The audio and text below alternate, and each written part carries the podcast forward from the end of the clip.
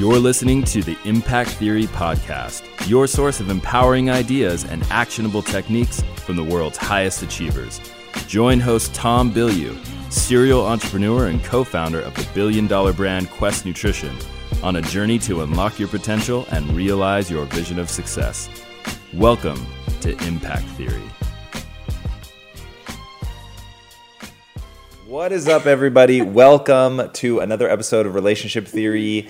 It is so good to be back and live, and I am your co-host Tom Bilyeu. I am here with the lovely and talented and amazing, beautiful person that I got to spend a lot of quality time with recently, Lisa Bilyeu. What's up, peeps? And before we get into it, can we just say, for those of you who don't know, her new podcast, Sheroic, with Cassey Ho, Yeah. is now live. And on the day that they launched, they rocketed right to number one in health.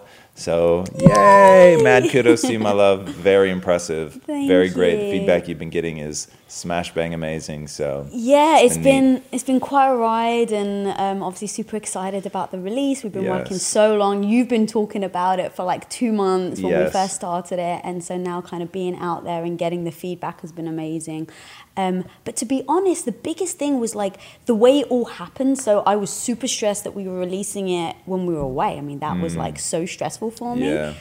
But there was something about being away with you in like this beautiful country like it was just amazing and spectacular and then we went and celebrated in the evening just me and you and i don't think we would have done that if we were here i think we would have just gone in hustle work mode like i could yeah. i would have worked all day i probably wouldn't have said two words to you Mm. and then you know i would have just gone to bed because i was shattered Right. but because we were away even though i was working a lot we kind of then just took that evening to go and Truth. and it's like when you're working, you're looking at this beautiful ocean, you've got yachts around you. It was of- cool. Yeah, ocean. No question. Wow, you So- like booby trapped yourself I over there. know. All right, what you got for us? All Let's start strong, homie. Yeah, let's start. Um, all right, so first question via Yes, email. please. Hey, Lisa and Tom, thank you for giving us friendly advice and being so raw and real weekly. I'm currently working on my vows. Wow. Tying the knot next weekend. Oh, we may have missed it. Oh no. Oh no, I just realised. Sorry. Um, but if we haven't, then hopefully this will help you. And I'm curious about what you both might suggest as must haves when articulating this commitment. Of course, vows are very personal, so if you could talk about your must haves or what you would have liked to express when you were married, that would be great. Um, thank you again. Can't wait to hear the new podcast, Lisa. Thank you. Jane Pelk from Nova Scotia, Canada. Nice. Nova Um, Scotia in the house. Yeah. So there's a question for you. Indeed. You want to kick it off? Well, so I guess we should say we didn't write our own vows. We got married in a Yeah, the Greeks don't play that game. like, let me tell you right here and right now, I felt like I was getting married in like the 1500s. It was crazy. They were speaking ancient Greek, Ancient so Greek. it wasn't even like. So you got to imagine the guys with the big beards and the huge robes and the tall hats. it was. I mean, for you it'd be less weird, but for me it was like, where am I? They don't do rehearsal, so I'd never seen any of it. I had no idea where I was supposed to be when I was standing. None of that.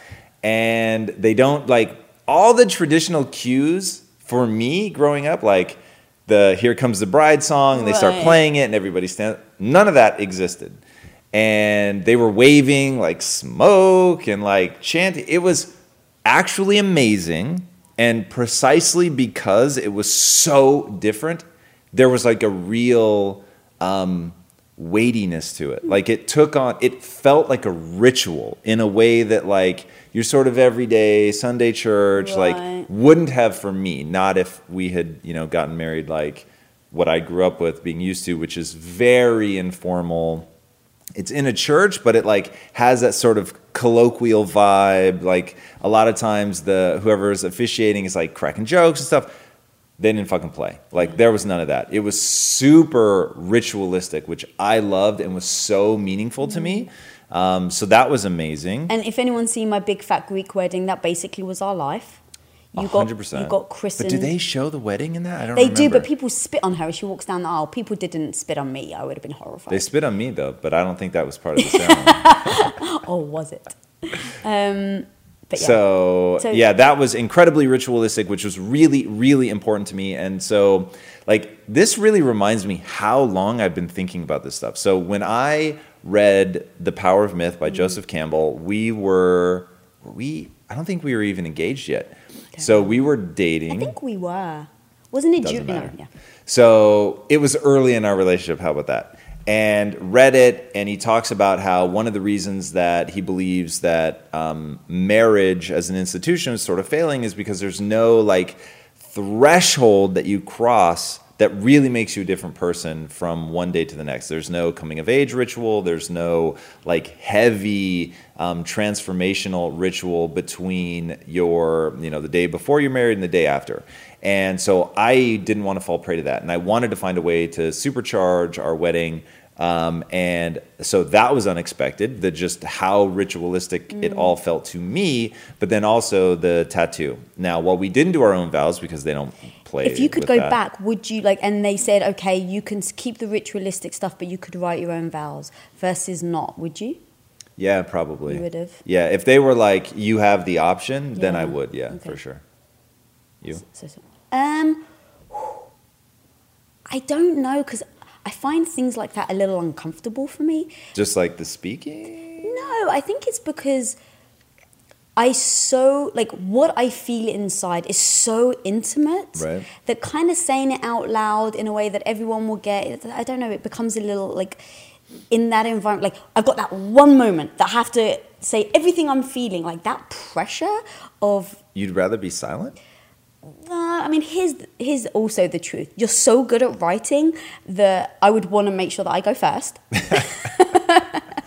right? I would want to say my vows first, and then it would be like if I didn't hit it, it's like I'm performing. Whereas my wedding isn't really. It's not about a performance. It's about being with my husband and making those sacred vows that Mm. I will hold on to. So. If I'm then nervous about having to do my like, and that's why thank God I didn't have to do a speech. If I had to do a speech, like I would have, I would have been so in my own head about the speech that I don't think like the day would have felt like it was. I wouldn't be able to focus on you're becoming my husband. I don't know. It just would have messed Interesting, because me. I did have to do a speech and it didn't have that effect on me. Which is interesting. So, anyway, back to the question. Mm. So, I wanted to um, get this tattoo, which really ended up, it is what my vows would have been. So, it's not hard for me to figure out what Mm. I would have written for my vows. So, um, the tattoo, which I thought of as a rit- ritualistic scarification, which was very important to me to go through that, for it to be something painful, for it, like, I have no interest in tattoos. I had never intended to get a tattoo. So, that for me wasn't like, a, a sort of low barrier to entry, like putting me in context of um, being absolutely at that time. I'm not anymore, but at that time I was legitimately phobic of needles. And it was the fact that it was needles. It was like facing one of my really great fears. So um, that it was a needle, that it was painful, that it was permanent, that I had no intention ever of getting one for like decorative, cool purposes. And I mean, to show how true that is, she has like in her feminine, wily ways, really tried to get me to get more tattoos. I love tattoos. And I'm just like that. It's not my shtick, right? Yeah. So I've no I've tried every pro- probably every trick that a woman could try to be Basically, honest. yeah, fair enough. And, And, even, and also- even that, but to me, that would also diminish like the But in all fairness, it's not like I just want you to get like a dragon on your back. It was just a big mural of your face. I know. I totally, it's all good. That says "fuck off." Is that comma bitches? Like, is that that was the thing? No, I'm totally teasing. Um, so yeah, that was like I didn't want other tattoos, so it really forced me to stop and think about um, what that whole process was for me, what it meant for me, what was I committing to, all of that.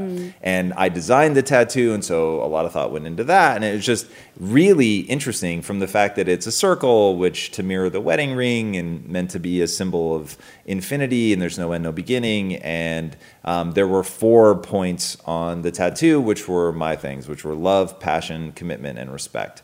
And those are still like to me just the absolute foundation of any relationship.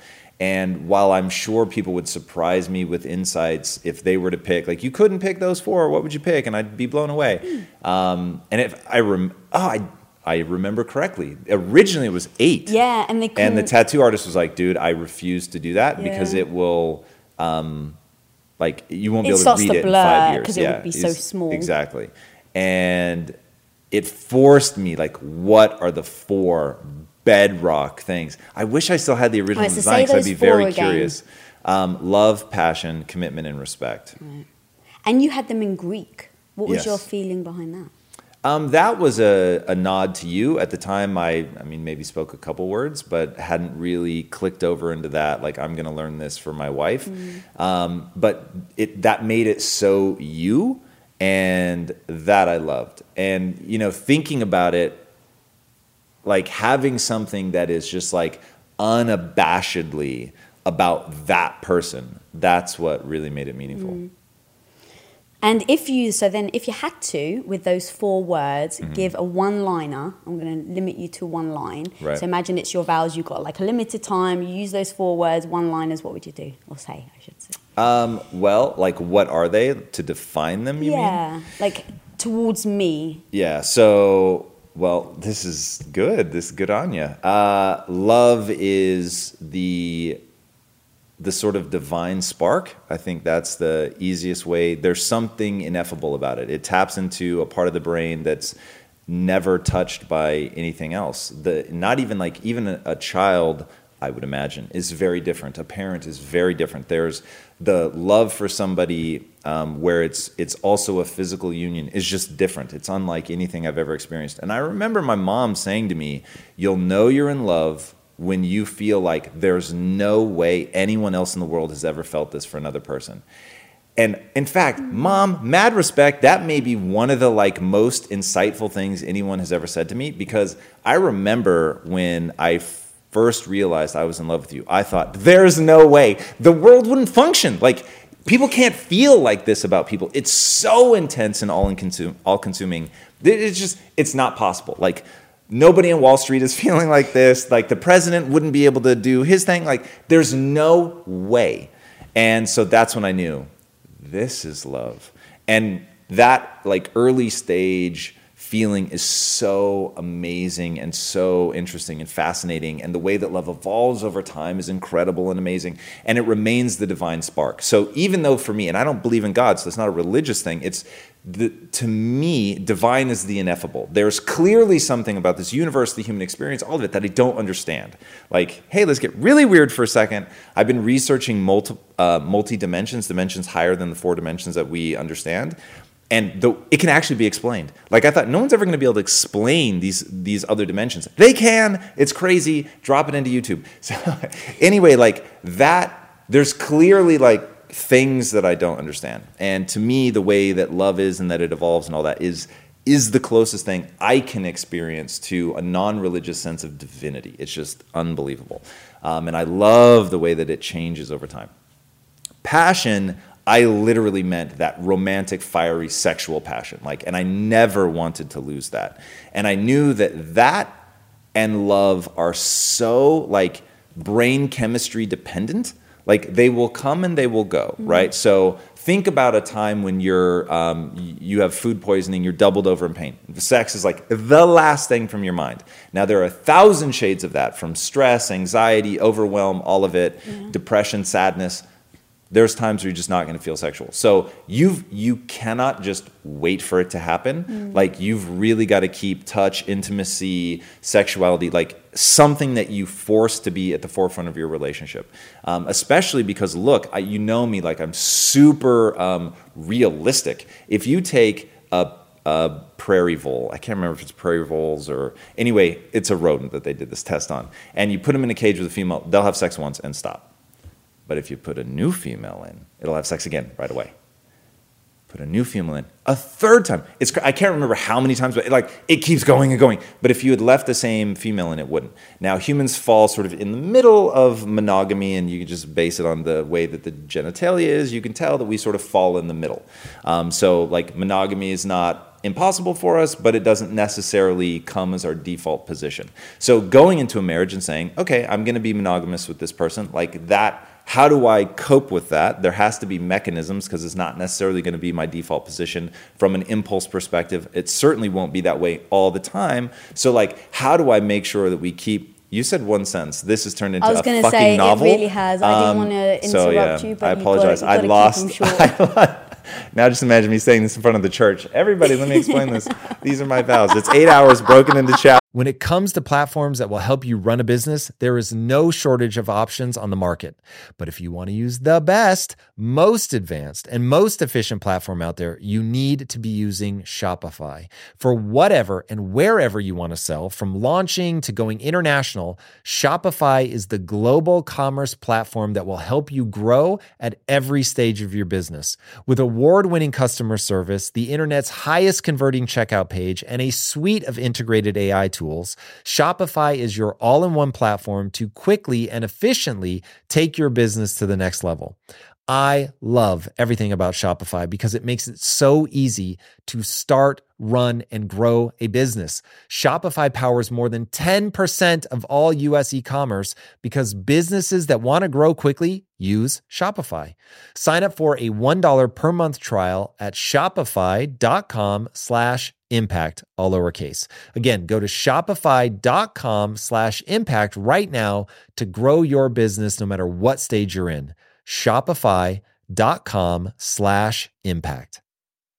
In today's highly unpredictable and rapidly changing world, the smartest move you can make from a financial standpoint is to actually understand how money works and how markets move. Because if you want to have any chance of investing your money wisely and growing your financial portfolio, you have to make a profit. And the only way that you're going to do that is either by setting and forgetting or actually understanding what's going on at a macro level. So whether you're a seasoned investor or someone looking for extra guidance, today's sponsor, Yahoo Finance, has got you covered with all the tools, data, and news that you need in one place to grow your knowledge base around what is happening in the world of finance and to make sure that you have the right goals and you're executing well. Yahoo Finance makes it easy to consolidate your accounts so you can effectively and efficiently manage your entire portfolio. Personally, I love how straightforward their platform is to use. It is very simple to get the information that I need, and Impact Theory's own chief financial officer is exactly the same, spending time helping me frame exactly what is going on from a global perspective so that I'm making the smartest decisions that I can. I definitely recommend that you check out Yahoo Finance for comprehensive financial news and analysis. Visit the incredible brand that so many great investors use at yahoofinance.com. It's the number one financial destination. yahoofinance.com. Once again, guys, head there now, yahoofinance.com. If getting your hands dirty and taking good care of your car or cars is a passion of yours, then eBay Motors is here for the ride. Because I'm sure you remember when you first saw the potential in that beauty. And then through some elbow grease, fresh installs, and a whole lot of love, you transformed 100,000 miles and a body full of rust into a drive that's all your own. With over 122 million parts for your number one ride or die, you can make sure your ride stays running smoothly with eBay Motors. Brake kits, LED headlights, exhaust kits, turbochargers, bumpers, whatever your baby needs, eBay Motors has it. And with eBay guaranteed fit, it's guaranteed to fit your ride the first time, every time, or your money back.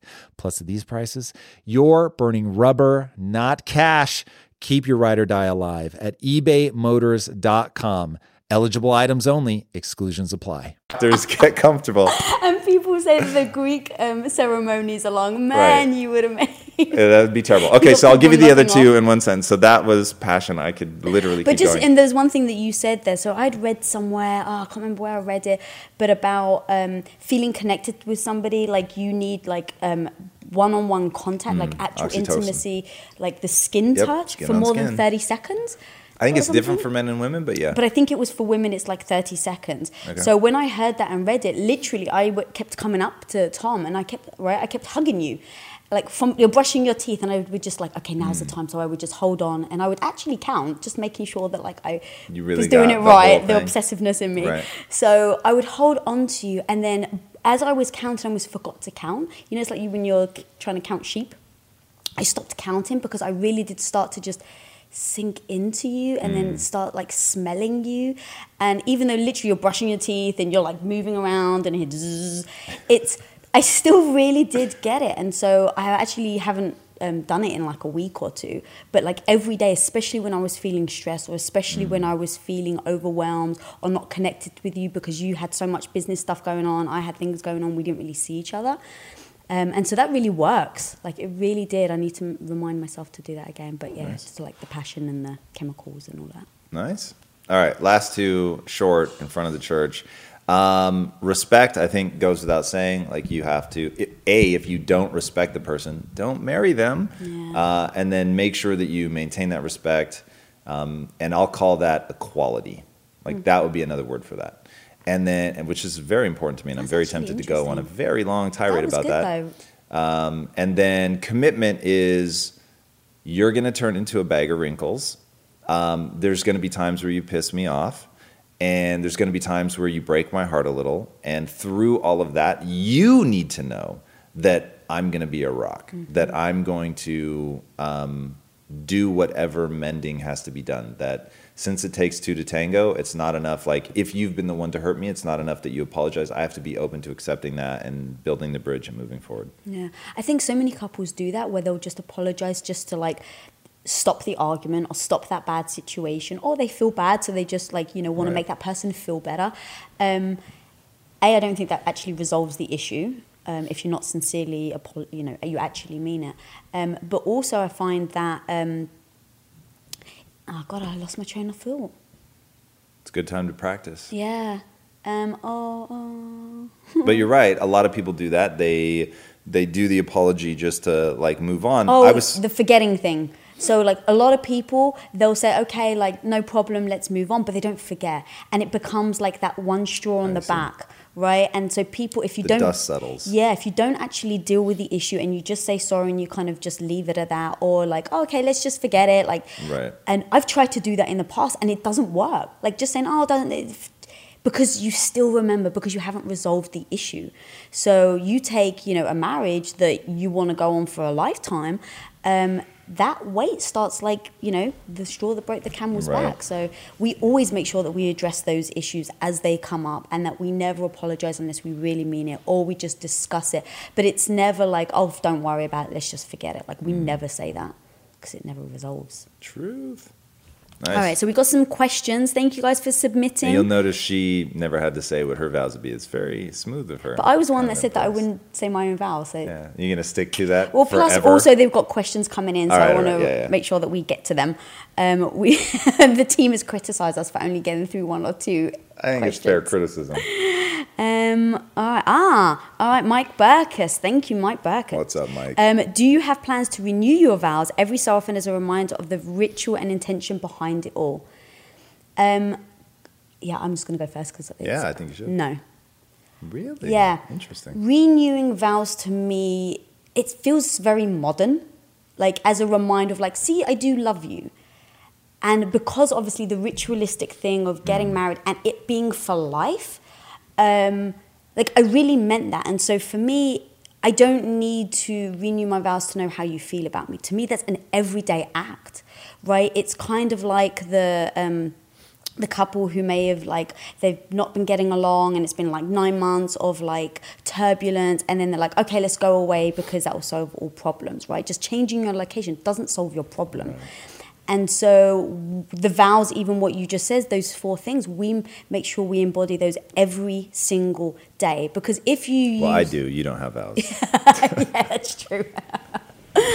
right, but like it just, I think that it loses a, at least for me, and this is only for me, it loses the meaning of that one day that we got married and we made that that commitment. That's so you. That is so you.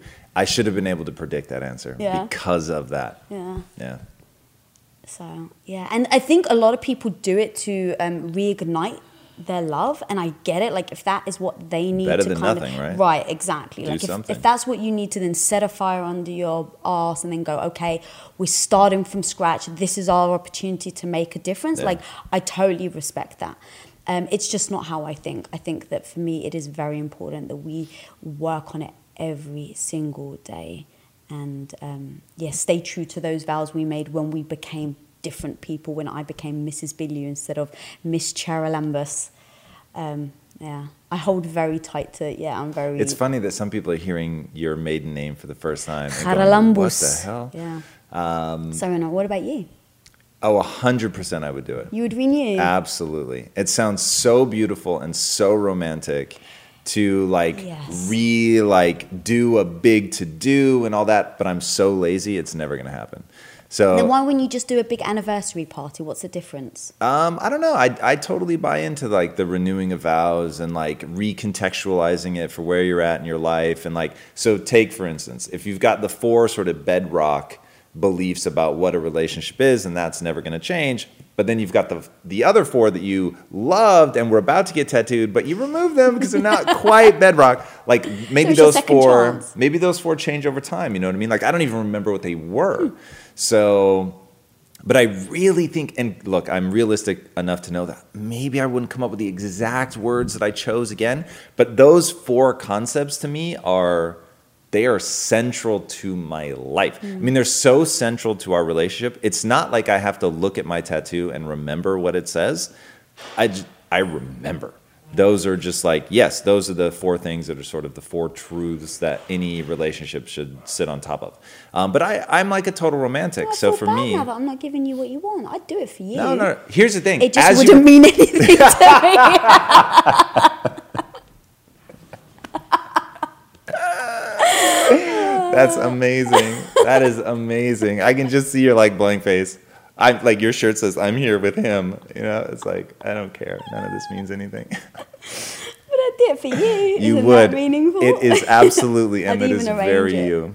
But that the truth of like when you were saying it, I thought it's so romantic. I love the idea, Mm. but when you said you didn't want to, I thought, thank God we don't ever have to plan this or actually do it. So I love the notion, but not Yeah. enough to actually follow through with it. Yeah. Um, all right, I got another really good question. Right, let's um, let's have a couple of shout outs actually. Um, we got Thomas Henrik from Cincinnati in the house. Thank you. I've seen him in the comments before. Ali Quizem Nakvi from London Whoa, whoa, whoa! That's that's Ali. That's like our boy. Ah, So what's up, Ali? How you doing? London Meetup. Yes, he was there. Well, he's from way before that. He was doing the grind ain't cute Instagram. like he's Mm, OG. cool. He's right, OG. nice. And hopefully, Lyle. like Cindy's not here today, but hopefully he's um, hooked up with her. I think he's going to run our London meetups. Wow, that So, would be cool. Yeah. So mad love to Ali. Lyle Martin from Baker- Bakersfield. Bakersfield in the house, Jared. Suck beer. Agent Smith, one of your people's in the. Uh, we, Really, it was Agent Jared Smith says, undercover. "What's up?" Right? and what'd you say his name is? Suck Sing? Suck Singh, sing. Suck? Thind from New York City. Wow, NYC. And? Deborah Goncalves Alkimin from Edmonton, Canada. We got some for real names. Yeah, to be honest, it's today. actually it's a good brain test. It is. because I'm sure I butchered all of those, and I'm, I'm, sorry, guess people. it's 100 percent correct. But yeah, that I Yeah. correct that I failed. About the time or- you're like, uh, I think we can assume. yeah. And look, the good I'm news is bad, people so used to butcher my last name, so I. Um, yeah. That they did. Um, all right, so another question. This is actually from Ali. Really like this question. What's your view on saying don't go to sleep until you've made you've made up from an argument? Doesn't it make sense to talk about things when you're both emotionally calm and rested rather than trying to resolve things when you're both probably tired? oh, I have a strong answer. Yeah. You want to So, um, well, we will go to bed if we're mad with each other because I totally agree with you, Ali. Like, you need to approach the situation with your emotions um, low, you've got your defenses down. Um, but during the argument, your defenses come up, you're on edge. And so, it, a lot of times, me and you find that that doesn't work. More me, like, I'll be like, I need time, I need to walk away from this and need to think about it, and then I can come back.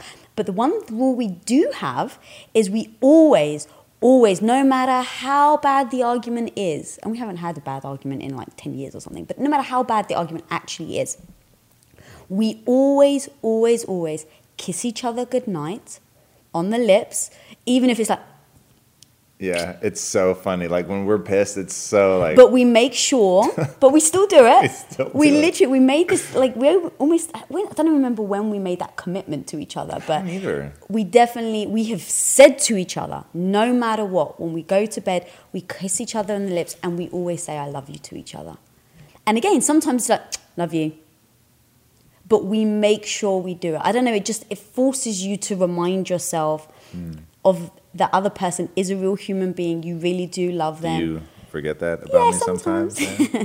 But you know what I mean. So like Right. that's um, so. But I totally agree with um, Ali. I, I don't think that you you force a discussion if you're not ready because Yeah, I don't even know where that started. Like, are people worried the other person's going to die in the middle yeah, of the I, night or uh, to be honest, growing up, that's what I heard. Like, but if they don't wake up, it's like, man, well, if you don't wake up at our age, like, then we've done You're way wrong. worse than leaving the house. Like if you said we never leave the house until like we finish, because people are gonna die like driving or walking. Right, yeah. The chances of them dying in their sleep are infinitely lower. And we've never like not slept in the same bed with each other for that reason. I was gonna say that's a lie. If you're sick, you go into the next room. But I'm saying for argument purposes, Yeah, I don't even we've understand that. never. But people do. I mean, I think it's maybe having that physical distance allows them to bring yeah, down. I mean, I guess no judgment, right? But it just seems like ah, this is how you get yourself into trouble. Plus, then you think if you you woke did like fix that, so you stop. I know, it. sorry. Um, but don't you think though that if you didn't sleep with each other, so let's say for instance we got into an argument and we slept in separate beds, which we've never done, but I know people do do Yeah. that.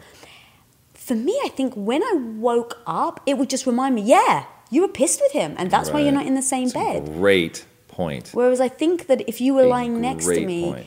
I don't know, like that morning, like I so love smelling your neck. Yeah, that's the other thing. Like, I'm feel- telling you, there are like there are pheromones, um, just the proximity, uh, like hearing their breathing. Like I bet there's a certain degree of Yeah, yeah. synchronicity you get into sleeping next to somebody. Like the way that women's periods like sync up when they're together in the same house.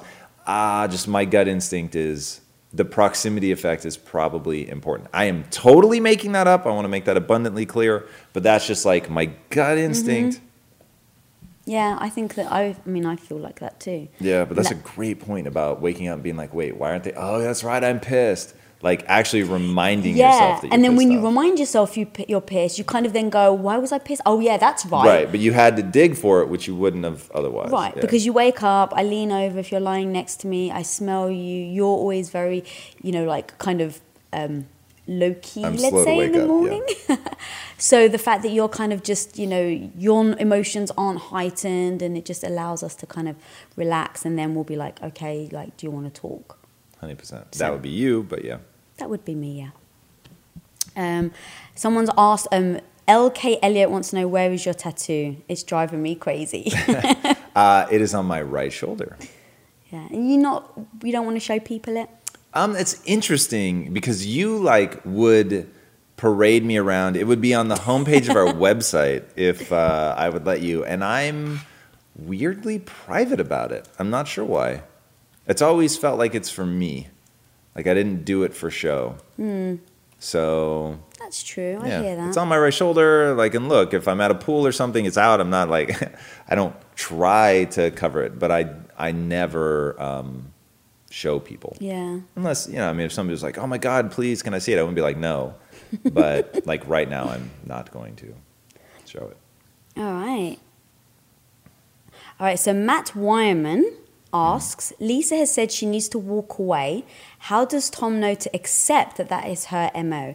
That is, I get angry and can't talk, but my wife likes to talk it through. Or better, how does one get better at not letting anger disengage them? Whew, those are two very different questions. And I would say until you get to the point where you actually don't um, experience the anger for very long, it is a way better strategy to do whatever you need to to dissipate that neurochemistry. Um, so Lisa and I do this thing called giving the keys to the kingdom. So in an emotionally sober moment, you would go to your wife and say, I totally understand that you want to stay engaged and all that, but the keys to the kingdom for my behavior to get me back to neutral is to give me time to walk away, like give me that space, and then I'll come back. Because if you're trying to deal with the situation in an emotionally charged um, place where your brain chemistry isn't right, like that is suboptimal conditions. Like it just doesn't make sense. Um, so way better if your if your goal is actually to resolve the issue, Right. then way better to wait until everyone's neurochemistry is rebalanced. If your goal isn't that, then you need to assess like what's really going on. I'm gonna guess the reason that your wife wants to stay engaged is she doesn't like the way she's feeling and she believes that the surest path to that is resolution in the argument. That is certainly why, um, because I didn't want to disengage. And in our when we were much younger, we would like get caught over that because I would want to keep going because I didn't like the way I was feeling and I wanted to resolve it because I believed if I could convince you how wrong you were and you could finally see and understand the truth, um, that everything would be okay. And of course, like that is exactly what was pissing you off is you were like, my point of view is also valid. And so us like sort of going at it at a time where neither of us can see chemically, neither of us can see the other person's point of view. It just doesn't make sense. Right. So, um, yeah. So when you're emotionally sober, give the keys to the kingdom to each other. Um, and because, like, even if her real goal is resolution, her emotions will dissipate over time, period. Like, l- think of it this way even when someone's parent dies, over a long enough timeline, that feeling dissipates. Yeah. So the good news is, with most arguments, that's going to dissipate relatively quickly. Usually a matter of hours. Worst case, a day, two days. Like, but you're gonna be able to come back and talk about it. And So I think better. It's, I mean, exactly that, but it's how you approach that in the beginning, right? So speaking to your wife and saying, look, I need to walk away to calm down so that I can have the talk that you want me to have. Right. So let's work as a team. Let's get together. Let's figure out how we handle these situations. Know that I love you, that when I'm walking away, it's not me shutting down, because I worry that might also be um, a- an interpretation she may have, right? Is that if a guy is like, I don't want to talk about this, that they're completely shut down. Yeah. But if you reassure her that, hey, I'm not shutting down, I just need to walk away, let give me time, I will let you know when I'm ready to have the talk you want to have, and then we can really come together and resolve the issue. Um, and then basing it on like we, we have the same goal. Right, the same goal is to resolve this issue or this problem. But the one thing you need to make sure is you need to make sure you then do have that discussion. Because if you just walk away, say, hey, you know, give me time, and then you just go, I hope she forgets. I hope we can just brush this under the rug. Then you're not actually giving her what she needs, and now she doesn't trust that when you're going to walk away, you're actually going to come back and do it. Right. Like, give her what she needs as well. Yep. So, all right. Um, next question. Ah, Jessica Z- Zia said, "Did you live together before marriage? If so, how long? How long did it take you to know what um, know you wanted to be married?" Okay, well, so that's all math. Um, we did live together. We lived together, sort of. If you were to accumulate all the time that we lived together, because we were in different countries for part of it, uh, we probably lived together. What for like eight months? Yeah. It's about right. So lived together for eight months, which is about half of um, our relationship up to that point. So we spent half living together, half living apart, and then a good portion, probably eighty percent of the time that we were in a relationship but apart. We were also apart from a country perspective. Right. So there's very little time where you were here in Los Angeles but not living with me, which is a whole nother conversation. Um, and then how long did it take me to know? Uh, we were together for a year and probably, oh no, I proposed after what, eight months? Yeah. Yeah, so I proposed after eight months, which is crazy. Like it violates every rule. Not every rule because you shouldn't marry your high school sweetheart, and I at least didn't do that. Um, I was gonna say, that I was not. But it violated so many of my relationship rules. Um, but for me, the decision wasn't. Uh, let's actually explain it this way. Once I decided to propose, like I really lamented over that decision. So I thought a lot about it. Um, I can't remember. I, I didn't make like I didn't write out a list, but I had a list in my head of like all the things about you that I worried about. Do you remember the number one thing I was worried about? Um. Oh, it's on the tip of my tongue. Oh. Oh, I'm so curious to see. oh. Oh, me being sick. Yeah. Yeah. She used to get sick all the time. It was crazy town. And so I was like, can I really be a caretaker like forever? This is nuts. That's due to my microbiome, but that's a whole other story. whole nother thing. Um, and so I was like, I'm not sure. Like that was the one. And then I was like, you know what? Like I'm so into this woman, like I can deal with it. Yeah. And then luckily, with the exception of the sort of Black Death year, um, it didn't come to fruition that I've been a full time caretaker. But um, that that was like I went through that process. I made sure that I really wanted to do it, and then once I proposed, I should say, once I decided I was going to propose, I've been all in from that day. Yeah, it's but we had a very strange way of dating and getting together. And to be honest, I think the one thing we never really had, but we managed to navigate through it, but I think it's, it was can be difficult for people, is when we lived together, it was never like um, most of the time we were with my mum so it's like you're not in your own space just you two Right. trying to figure things out my mum you know bless her she would do our grocery shopping so we never had the discussion of whose responsibility that was Right. like there was all these things i think you really do learn um, about somebody when you live with them intimately day in and day out. And then you figure out also roles responsibilities. Um, you kind of overcome all of those when you get to live together. But i think if you don't live together there are things that you will surprise you. And not that necessarily for me it would have been a deal breaker but you know one thing can lead to another to lead to another and you know you end up not being compatible So you're saying you should live together? i think for sure you 100%. should live together Like anything else is madness. Yeah. And I'll just plant a, a stake in the ground. If you don't live together and you don't have sex before you get married, you're that is so crazy. Yeah, I You're think out it, of your mind. it comes to compatibility.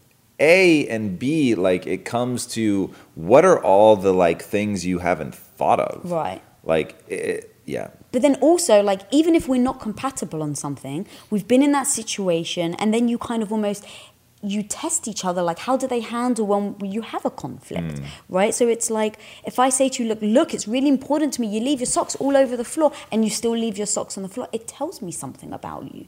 That i've been tried to be honest upfront like this is something that's important to me and then you don't reciprocate. It may just be socks on the freaking floor Right. but it tells me something about your character and our relationship and how we overcome problems. And i think that that's a big thing as well. And then you know you already said sex. I think that's majorly important. Um, physical attraction um, all of that. Word. all right. Got another question from You ready for Kevin a really random thing right before we get to that? always. So, love random things. did you know that women will predict whether a man is going to be good in bed or not based on how he walks? like consciously predicts I don't know if I can say consciously, but I've this was looked at the so we just had. walks. Homie, please. but not So- specifically to sex I I can't say that. All I'll say is that so we just did an episode with the amazing Vanessa Van Edwards for Impact Theory coming out probably in three or four weeks. Um, amazing, amazing, amazing research scientist does all this stuff, and she said that um, yeah, there's been multiple studies done on how and God. I think, and now admittedly, we didn't get into this in the episode. This is just something I came across in my research. We never had a chance to talk about it, and I would love to get her on relationship theory. It'd be so amazing. Um, but is I think it's they can accurately predict whether a man will be good in bed based on how he walks. but i think it's not just walking like how a guy sits is a big thing I mean, I'm me just giving you the studies here. Yeah, that's my. the way my he study. sits. What does that mean? I don't know, like confidence, right? So it's You think confidence is yeah, because then it just in the way you sit? Yeah, Like you 100%. talking like power posing? like what yeah, the way talking your legs are, the way your arms are. Like if you're kind of like a little dweeby and you're like, you know. Uh, and look, I'm just my interpretation. If a guy's sitting there kind of like this, respect. hunched over, sure. um, it means he's not confident. So now you take that same man in bed. Do you think he's going to be Mr. like rambunctious and Wow. Rambunctious is what we look for, is it? Let me write that down. But you know what I mean? It just Right. means that he necessarily, he probably won't be confident in bed. So, um, and look, I just, So you're you call bullshit on the study. no, not Like, at all. they don't know what they're doing. Not at all. I'm saying it's not, I don't think it's isolated to just walking. I think it's body language fair in enough. general. It's the way you present yourself. Um, I think it's with clothing. I think it's with the way you talk. Yeah, yeah, and- and I- sure. I, think they were trying to boil it down to like how quickly and from what. Like, what's the Oh, least okay. thing that you could get it from? But I'll be sure to let her know that you don't buy into the research. She was an amazing guest. Amazing. Um, all right, so the next question by Kevin M. Smith. Do you think that once a couple begins to get serious, that it is a good idea to discuss how they behave when they are upset or angry, what they need in order to resolve conflict, and ground ground rules for conflict is a good idea? Question mark. And if ground rules is a good idea, go ahead. You want me to go first? Yeah. A hundred percent. Got to have rules of engagement. I think the more areas that you have specific, discussed, and agreed upon rules of engagement, the better off you're going to be. That is so critical.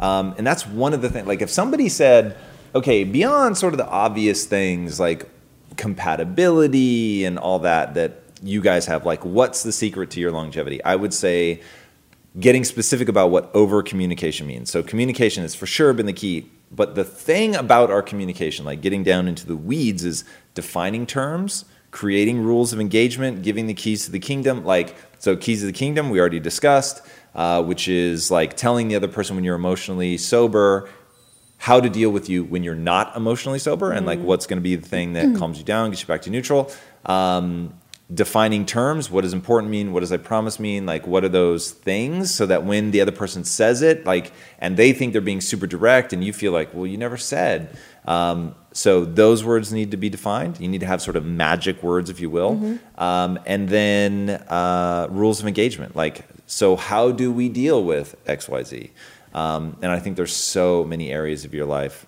that need that. Certainly, like conflict resolution, because somebody earlier had asked, like, I like to disengage, she wants to stay engaged. Like, how do we deal with that? And if you've agreed about it ahead of time, then it's it becomes much easier because the other person knows, like you were saying, this isn't me like shutting down because I don't care. This is me. I need to get back to neutral so that this can be productive.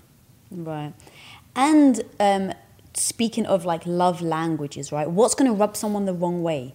Because let me tell you, if you know certain words, it's going to rub the other person the wrong way. Don't use them in an argument, unless people actually want to do the dig. Yeah, but then you're like just escalating Right, things. Yeah, exactly. a but that's great what I mean, like understanding that person and the language that they Mm. use, so that if you are in that situation, like, just don't use it. Yeah, that's a really, really good point, and something that I, um, I think we've done a good job of. Even when we're pissed, we don't jab at the other person. Yeah. I think one time you said to me you're being bitchy and I got so upset and you're like, but I didn't call you a bitch because I was like, you call me a bitch. And you're like, I didn't call you a bitch. I said you were being bitchy. And I was like, but even that, like it really upset me. Right. And um, if you think I if like, okay, rephrase the word, I think you're being mean. Okay, cool, I can live. But for whatever Right. reason for me, that word, I just don't like it. It made me feel like you were calling me a bitch, even though you weren't. Right. Um, but I just owned up to that, and I was like, "This word I don't like." Um, and so you've obviously never said it again. And then it, it actually was interesting though to remind myself of like, why don't I like being called a bitch? Because being a bitch isn't nice. but do you know what I mean? Like it kind of reminded me, like, okay, What so a shocking interpretation. Know Thank I mean? you for it then reminds you, like, don't do that because Right. you don't want to be perceived like that because you don't like that word. Right. I don't know. It kind of has like a knock-on effect. It's interesting, and I mean, I guess this is maybe like a power play thing. But if you were like, "You're being a dick," it wouldn't Yeah, have that. It's not maybe a trigger for man- me. Woman thing. Yeah, I'm gonna guess the answer is yes. Yeah, I want to know if uh, other female out there feel I will tell you right now, yes, they do very much. And hashtag again, I did not say she was a bitch, just for the record, because I can already feel this one spiraling out of control. No, you didn't. Or even, and in fact, so speaking of again languages, the see you next Tuesday word. Yeah. I literally, it's the one word I'll never say. Like, and you've asked Have me. you never said it? I might have. You would to like I get a sparkle in your eye to me. Yeah, but I kind of did it like. Did- I know. yeah. I did. But here's the thing though, because you know that word, if you feel so strongly against some a woman who has done something that is like that, Right. you'll specifically use it to me and you'll emphasize it so that I know exactly how you feel. Sure. All right, let's get to some questions. Uh, what has been, this is from Matt Wyman again, what has been the single best discipline you have used to strengthen your relationship, both individually and together? The single best discipline? Yeah. Uh, I'm not quite sure how to interpret that, but the so tactics maybe. Um, what are the tactics that we use? Communication is the obvious sense, but let's try to give people something a little bit more than that. Um, proximity, like that's a big deal. Making sure that we spend time together, that's been really, really important. I don't think there's any substitute for proximity just to make it really clinical. I think you have to like be together. And that's one of the secrets to our success has been, you know, when you talk about growing together, um, that's a big one. So we started out, I worked all day, you didn't and that was us very much going in separate directions. Mm. And then uh, when we started working together, uh, that was one thing, but like I was the boss and you were the employee, so like there wasn't necessarily the balance in that. And then now truly being equals in the company, like that's been awesome. That's been a really great way for us to put in the time, be together, have the same, share a vision, um, share just like the the dream of exactly what we're trying to build. Like there's so much togetherness and all of that. That's been great. And I know that is certainly not something that everybody can accommodate with their lives, uh, but that's been really really beneficial. So um, if we didn't have that, like my recommendation to couples would be to have something that's goal oriented. So let's say. Um, being dance partners or something like that. In fact, this is really interesting. If you and I were going to be dance partners, I'd want to try to win something and then like in that because you're gonna it's like the same thing the same reason it's interesting that you're not sure why i would want that because um, you're so not competitive even when we not play at all. games so watch me in this this is why suffering is useful because it forces you to come up with tactics if we were trying to win something, in fact, what are you talking about? Video games, like I'm, we're so competitive That's when we're true, playing. Actually, but I guess when we play games with the family, like you do like to win, but you're not like like my family, my brother and your sister are so Yes, no competitive. question. Where they'll like start scratching out people's eyes just so they can win. But But you're like, I don't care. I would like to say, even with that, I've won the Christmas Cup twice. the funny thing is, you absolutely have, but there's not that like. it's not my highest value. That's you- the reason. Like, so when I go into something, as long as I'm having fun, as long as I'm enjoying the family, like I'm all for it. Yeah. But below that, I love winning. Like, that's really fun. It's a great way to test your skills and like, um, but with the video games, like I am playing to win every time. And so there's this one part of the game that you never play that's like really hard, and you're playing against just like the best people that play the game. And I always put that I go to the casual. So there's two places you can play, like competitive and casual. You're playing the same people. Right. So it's just a question of do your teammates expect you to be amazing or are they going to tolerate that you're just there to have fun? Okay. Now, I'm there to win. Let's make no mistake about it. But I always go to casual because my skill set is just not like people would freak out if they got me on their team in a competitive like space. They'd not be pleased. Um, and but I'm the only one that's like there to win. Like when you talk to the other people, they're like, "Oh, I can't believe like people take this so seriously and stuff." And I'm like, I don't understand. Like, why would you hate on that? Like, yes, okay, we got our asses handed to us. Yes, the people that we're playing against have clearly practiced and they're very good. But isn't that the idea? Like, if you're going to show up, if you're going to spend an hour, be the best you can be in that hour. Like, nothing else makes sense to me. So, How does that turn to dancing? and with you'll have to come up with the mechanisms to deal with that. Oh, like, I what see. happens when you lose? Right. Do you like, and the other person turns to you like and has intensity and is like, "Hey, we need to figure this out. Like, we need to try to do this." Like, you're gonna have to learn how to deal with that, Mm. right? For instance, I if there was there was a certain game, I would get so pissed off. So we play as a fire team. It's me, Lisa, and my sister Kim. So we'd be in a fire team. I would get so pissed off, like if we lost. Oh, yeah. And so finally, but to me, like it it isn't anger like anger about injustice or like fighting with somebody. It's just that I can't. Oh fuck! I can't believe I did. I'm so mad. But I'm having a blast. Like I'm having such a good time. Like to have been on the competitive stage and tried and lost. Like Yeah. so, I'm externalizing like you know frustration and anger. Yeah. But like I'm having such a good time, Yeah. and you guys were like, we can't have fun when you do that. Well, no, because you can't. so yeah, this is actually really interesting because we work together. Obviously, Right. we've been married for a while, but playing video games kind of introduced a different dynamic between us. And so when we're playing, and if we lo- like if we're losing, you're like.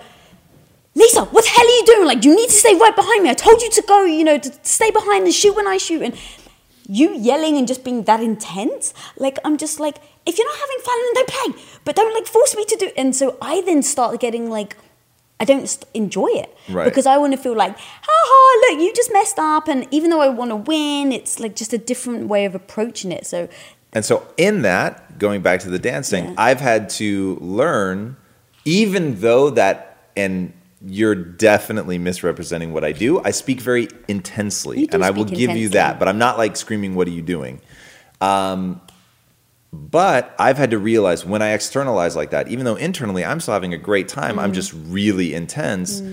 That doesn't play for you and Kim. So I've had to like change my language and Right. adapt, which makes me think like there's a difference between how you feel and want to communicate and be communicated to and how the other person can actually hear Mm-hmm. you. So things like that give you the tools that you need in all the other aspects of your life. right. So I think the like heightened, not stress, but like the elevated intensity and seriousness of a competition is actually interesting for sussing out like how you work together A and deal with yeah. yeah, like I think point. And it's funny that I was saying that forgetting that we actually already have that in our lives, which is interesting and how like that's actually become a big part of our quality time. Is being competitive Yeah, about something, that's true. which is really interesting. But we're not competitive against each other. No, we're always, on, the same team. Yeah. Always. I would Um, get exactly zero joy from beating you. Um, and there is one part of the game which we've played a few times where I'll actually let you kill me to make sure that you get like I- your bounties and stuff true, like that. And that actually makes me happy. Yeah. But um, yeah, killing you in a gi- in a game would bring me no joy. I still though like because you get chart, you know, like um, positioned. So Mm. even though we're in the same team, we do then have a position within that team. And like I do find joy though when I get to number one you and should I beat you. rightly so. Yeah. That and I totally and because get you're that. sweet about it, it makes me like proud that I got to number one. Otherwise, I feel this is feel really, interesting. Guilty. So this is really interesting because I want to beat you. Yeah. Like on our team, right? Like I want to be at the top and I feel absolutely fantastic when I'm at the top. Yeah.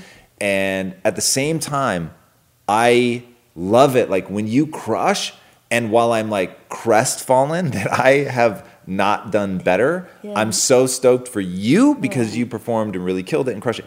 That is such an interesting thing that I really force myself to feed into to to be actively proud, to vocalize my pride to you when you do well. But at the same time, when I crush, like I'm gonna own it. Like I crushed it. yeah.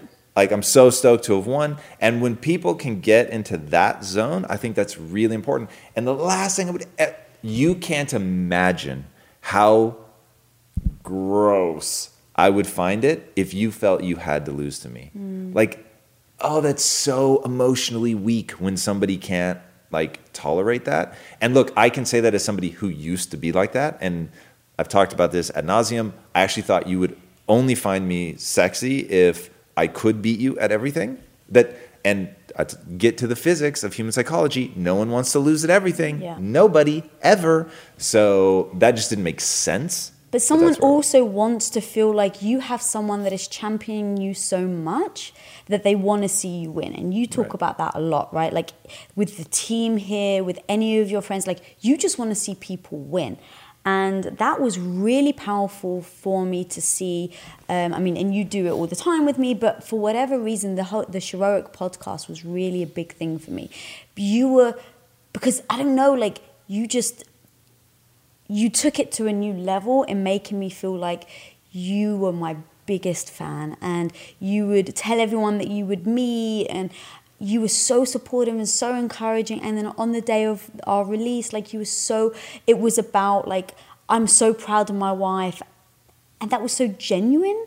And i felt like i had someone who wanted to see me win. And with couples i think that's so important. Like you had put yourself aside like nothing i'm not even thinking about myself. I'm not thinking about anything except i want this person to succeed. And i think if you can do that with your partner and let go of any emotions you may have whether it's in a competition on a video game or or in something you know in life just putting them first and saying, I believe in you so much and I really want to see you succeed gives a support that I don't know how to replicate other than that. Like, be, be your partner's biggest cheerleader.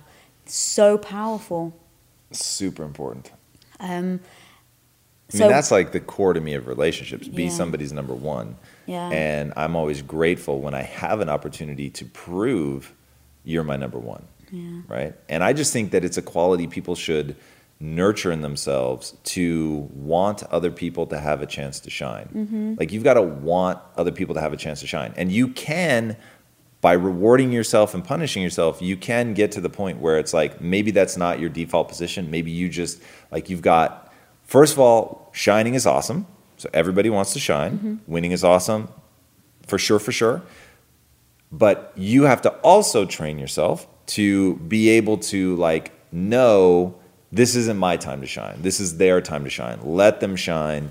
And I don't know, I've never understood people that can't like take a back seat for a minute and let mm. somebody else just like be the absolute center of the universe. And I think that's a good test for people. Like, look at your partner, look at what is important to them and meaningful to them, and then what can you do to make them feel like you are their number one fan, right? Whether it's like obviously for you, you posted on social, and that was a really meaningful thing for me.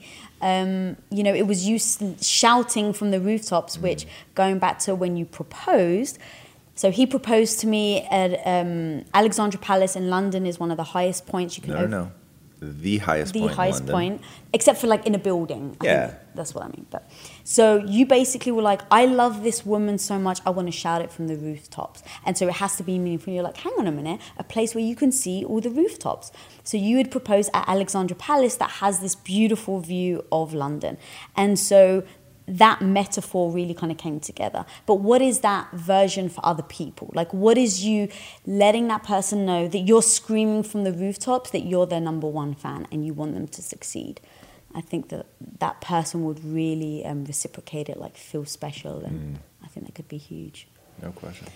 So we're pretty much out of time. figured. Yeah. The one thing though that I wanted to, um, we're always talking about our relationship and things that we discover about each other and techniques and stuff like that. And this trip to London and to Cannes was so um, meaningful on so many different levels. But I came out of it with a couple of things that I was like, wow, we, I just like felt a different emotion or learned something new. One was you basically screaming from the rooftops of how proud you were of me and that, that support that I had. I was like, you know what? Um, obviously, I want the podcast to succeed and just crush it and have an impact and have an effect on young women out there. But even if it didn't, I was so chuffed and proud of how you were about me. So, like, that was so touching and meaningful to me. Nice. Um, and then, so in fact, there's three things. So then the second thing was putting into action when you're, we have the same goal and one person isn't necessarily fulfilling it. So I had said to you, um, one of the guys, I think it was actually Matt, had turned around to me and said to me, like, oh, are you doing this? It was some other social media platform. And I was like, oh my God, Matt, like, I can't even keep up right now, like, one step at a time. Like, I've just started getting on an IG story. Like, and you turned around and you said, stop fucking whining. Man up. Like, literally, he didn't even miss a beat. You just said, like, literally, as I'm like trying to make all these reasons of why I haven't touched, oh, it was Twitter. Mm. I haven't even touched on that platform yet. And you literally were like, fucking man up. Stop whining. You asked for this. You wanted it. You want to create impact. So don't be lazy. Get up and and I like initially I was like the first it was stung for about five seconds. So I was like, oh my god, like am I not doing it? And then I just stopped that that train of thought and I was like, he's absolutely right. If you started slacking off for the bigger vision of what we're trying to do and where we're trying to go, I would call you on it. And the fact that you just did it right there, right then, in front of somebody else, like I was like, you can't, you've got to let what he's saying sting because it's true, not let it sting because he's your husband. And so I, I don't know if you remember, I was like, okay, respect. The thing is, I remember that so well, and all of the credit goes to you. If it stung for five seconds, you didn't let it show. Like you were, you're absolutely right. You turned on a dime and were like, 100%, I'm on it. but I almost use that sting to remind myself, like, it's stinging because it's true. sure. Right? It's like when somebody's like really upset over something you said, like, maybe you have to analyze why you're so upset. Right. Right? Like, is there some truth to it? And that's then you're like pushing back even harder. And I, my instinct, the sting, my instinct was to push back. Yeah, but you like, didn't. look I how much. really respect Yeah. that. So, really respect and I really that. Mm. respect that you called me on it. So you have to make sure that your partner's willing to hear it because that rules could of turn- engagement, rules right? Of I mean, we've talked about this a thousand times. Exactly. So, yeah. Yeah. So, but if you can get to that point where you just push enough, just say the right thing enough to help that person realize you're saying it because you care about them, not because you're just trying to demean them. And that's really where it came from. And that's how I felt. You're not trying to make me feel lazy. You're just trying to say, like, look, if this is what you want, like, I'm holding you to the standard that you want to be held in. Um, so yeah, that was that 100%. was um, a really cool lesson. And then I knew I was going to forget my other lesson. The third one? Yeah. All right. Well, then we'll tap out there. Okay. Guys, thank you so much for joining us. This was a great episode. I really enjoyed this one. Hope you guys did as well. As always, if this content is adding value to your life, please do share it. And if you haven't yet checked out the Sheroic podcast On with Lisa iTunes. Bilyeu and Cassey Ho, be sure to check it out. It is amazing. You guys are going to love it. And please follow us on our socials at Be Sheroic Nice. everywhere. And um, I'll bite her eyes later because she should have also reminded you guys to follow her at, at Lisa Bilyeu. So You word. need to teach me, Anita. I'm not Yes. rhythm yet. At, at Lisa Bilyeu. Amazing social content. She's even going to be on Twitter. Uh, Oh, it's going to be amazing. So thank you guys so much for being a part of this community. It means the world. If you haven't already subscribed here, be sure to do so. And until next time, my friends, be legendary. Take care. Bye. Hey, everybody, thank you so much for listening. And if this content is delivering value to you, please go to iTunes, go to Stitcher, rate and review us. That helps us build this community. And that is what we are all about right now building this community as big as we can to help as many people as we can, deliver as much value as possible. And you guys rating and reviewing really helps with that. All right, guys, thank you again so much. And until next time, my friends, be legendary. Take care.